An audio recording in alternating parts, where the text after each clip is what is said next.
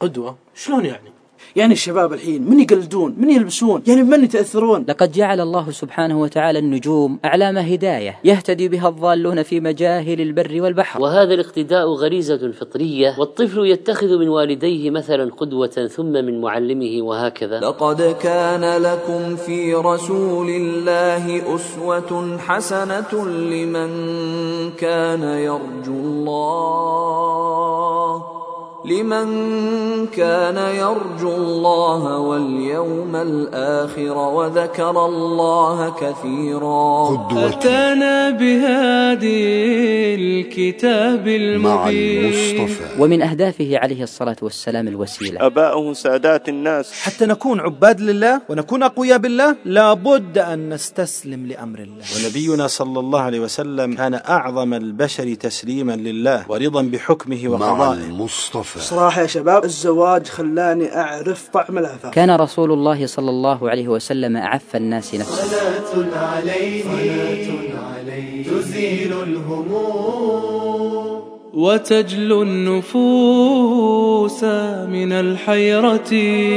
حمل النبي صلى الله عليه وسلم أعظم مسؤولية وأجل مهمة إنها مسؤولية الرسالة. ومع هذا كان رسولنا صلى الله عليه وسلم يتفقد أصحابه. عاش نبينا صلى الله عليه وسلم والصدق بساطه والأمانة دثاره. وزكاه ربي بخلق عظيم وطهر حباه ذر القمة علمنا كيف نحب وكيف نحب. كن قدوتك النبي صلى الله عليه وسلم. فالنبي صلى الله عليه وسلم جمع أحسن الخصال جمع كل الخصال الحميدة هو المصطفى قادنا للفلاح. هو قدوة بحلمه وعفوه هو قدوة في شفقته ورحمته هو قدوة في تواضعه هو قدوة في عبادته وصف قدميه لله عز وجل. هذا هو نبينا صلى الله عليه وسلم. وقدوتنا جميعا ينبغي أن تكون محمد صلى الله عليه وسلم. هو المصطفى قادنا للفلاح. صلى الله عليه ودرب وسلم الرشاد إلى الجنة. هذا البرنامج جزء من حملة قدوتي.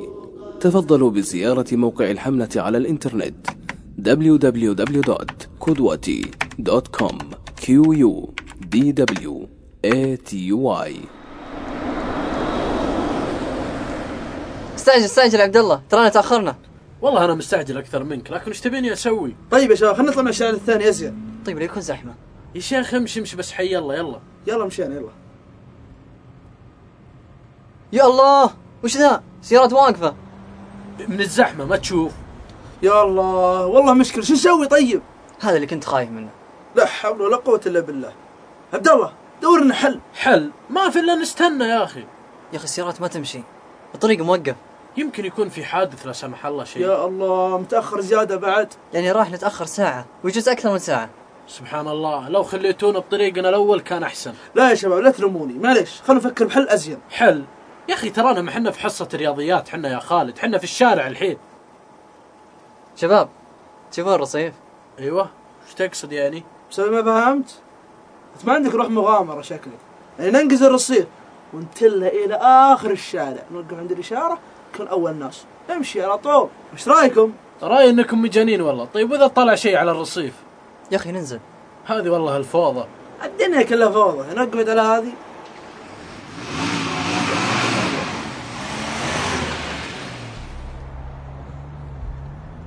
يا الله! انتبه انتبه انتبه. لا حول ولا قوة إلا بالله. هذا اللي بغيتوه. الكون بني على النظام. فمن عرف حقيقة هذا الدين علم أنه جاء لتنظيم حياة العبد قليلها وكثيرها صغيرها وجليلها. فالإسلام دين النظام والانضباط. ومع ذلك نجد أن الإهمال والفوضى أكبر مشكلة يعاني منها أكثر الشباب على الإطلاق. صالحهم وطالحهم. كثير من شبابنا اليوم يعيش بلا أهداف ولا غاية ولا مسؤولية. فهم يعيشون في هذه الحياة كسفينة تمخر عباب البحر لكن لا وجهة لها وليس هنالك ربان يقودها. هل سألنا أنفسنا لماذا؟ ما هو سبب وقوع الشباب في هذه الفوضى؟ إن الشاب يجد في نفسه القو- القوة والحيوية والنشاط ونفسه تتوق إلى اللهو فهو لا يفكر بقيمة الوقت ولا في استغلاله بل على العكس تراه يتنادى مع أصحابه لقتل هذا الوقت وإمضائه في أي شكل من الأشكال فإلى ما يؤدي هذا الأمر لا شك أيها الإخوة أنه يؤدي إلى تراكم الواجبات على هذا الشاب فيختلط بعضها مع بعض ويقع الشاب في حيرة من أمره سبب هذا الإهمال وهذه الفوضى عدم معرفة قيمة الوقت فلم يعد للزمن قيمة عند كثير من شبابنا اليوم. ومشكلة الإهمال والفوضى حلها إنما يكون بأمور. الأول أن يحرص الإنسان على ما ينفعه. وقد وجه النبي صلى الله عليه وسلم المؤمن إلى الحرص على ما ينفعه.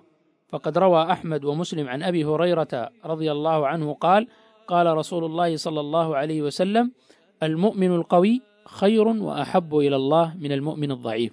وفي كل خير. احرص على ما ينفعك. واستعن بالله. ولا تعجز. وإن أصابك شيء فلا تقل. لو أني فعلت كذا وكذا لكان كذا وكذا. ولكن قل قدر الله وما شاء فعل. فإن لو تفتح عمل الشيطان. الأمر الثاني هو مبادرة الأعمال وعدم التسويف. ولقد روى البخاري والترمذي وابن ماجه عن ابن عباس أن رسول الله صلى الله عليه وسلم قال نعمتان مغبون فيهما كثير من الناس الصحة والفراغ.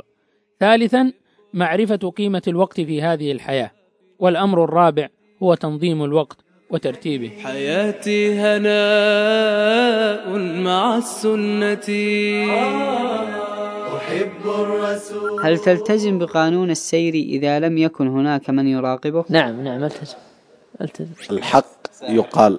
لا. نعم. يعني أنا ما ما بخالفش قانون السير خالص يعني سواء كان في مراقبة أو غير مراقبة. الحمد لله. لا ما ألتزم. أخي الكريم إن مما يلاحظ في حياتنا ظاهرة الفوضى وهذا في جوانب كثيرة من حياتنا. ظاهرة الفوضى في المال الفوضى في الأوقات الفوضى في الجهود الفوضى في قيادة السيارة مثلا. وسمعتم هذه الإجابات. هل أنت تلتزم بقوانين السير؟ الحقيقة ال- المناخ الموجود عندنا والطرق تدل دلالة واضحة على الفوضى وأن هناك قلة قليلة جدا ممن يلتزم بقوانين السير. وهذا ظاهر من نتائج الحوادث الكثيرة التي تجاوزت النصف مليون حادث وتجاوز القتلى في المملكة العربية السعودية ستة آلاف قتيل. وفي دول العالم هناك استبيانات وإحصاءات تدل على تفاقم قضية الحوادث والقتلى والتلفيات. وهناك بعض الدول التلفيات في قضية الحوادث وما ينفق عليها تجاوزت عشرين مليار. وهذا مبلغ ضخم جدا. ما سببه؟ إذا أمعنت النظر الفوضى. فوضى في السير. الناس الآن يتجاوزون إشارة المرور ويسرعون فوق السرعة القانونية وربما بعضهم لم يلتزم بالقوانين ولا بحزام الأمان وربما لم يعطي سيارته العناية من جهة الصيانة. والبعض أصلا يعني غير مؤهل لقيادة السيارة، هناك صبية صغار لم ي... لم يصلوا السن القانوني ومع ذلك يأخذون السيارات. وعندهم جرأة ولم يتلقوا الكميه الكافية والقدر الكافي من التدريب والتهيئة ولا التعليم. وربما بعضهم أصلا ما دخل مدارس تعليم القيادة. يعني ما هذه الفوضى؟ إلى هذه الدرجة الأرواح رخيصة؟ إلى هذه الدرجة أيها الإخوة الأموال عندنا لا قيمة لها؟ واحيانا أنت تسير في في مدينتك لمدة ساعة أو ساعة ونصف ستجد ثلاث أربع حوادث هنا انقلاب وهناك آه، آه، تجاوز ل- لإشارة المرور واصطدام رهيب ولا تنسى أيها الأخ الكريم ربما مات معيلا لأسرة ومن بعده ترملت زوجة وتيتم أطفال وربما تلف مال إنسان أحيانا يخسر مبالغ كبيرة جدا وهذه التلفيات العظيمة تحتاج منا وقفة. ما سبب ذلك كله؟ إنها ظاهرة الفوضى.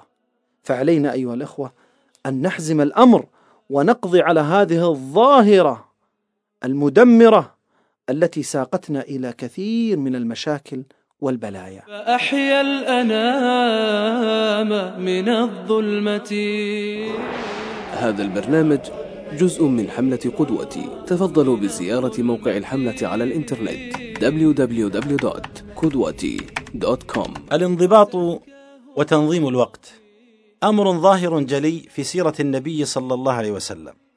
فكان صلى الله عليه وسلم موفقا في قيادة الجيش في سياسة الدولة في تنظيم المجتمع. كان يوفق بين علاقته بأصحابه وعلاقته بأهله وبأقاربه وبربه سبحانه وتعالى. فلكل شأن وقت. وكان يعطي كل ذي حق حقه. كان يقول لبعض أصحابه فأعطي كل ذي حق حقه. ولما كان صلى الله عليه وسلم في بدر كان يعدل الصفوف ويقوم بتسويتها ويرصها. إنه التنظيم إنه الحرص على الانضباط في كل شؤون الحياة الحرص على الوقت. ومن المعلوم أن كثيرا من العبادات مرتبطة بالوقت فالصلاة مرتبطة بوقت. إن الصلاة كانت على المؤمنين كتابا موقوتا. لها وقت دخول ولها وقت خروج ولا تصح الصلاة قبل الوقت ولا بعده. العناية بالوقت وبتنظيم شؤون الحياة من أبرز سمات هذا الدين. لأن العبد بغير تنظيمه لوقته تضيع مسؤولياته أو يضيع أكثرها. أو يطغى بعضها على بعض. كان صلى الله عليه وسلم إذا خرج في جيش أو في سرية خلف على المدينة من يدير شؤونها. إذا فتح بلدا من البلدان وضع عليها أميرا. وإذا جاءته الوفود أمر عليها أميرا. وهكذا.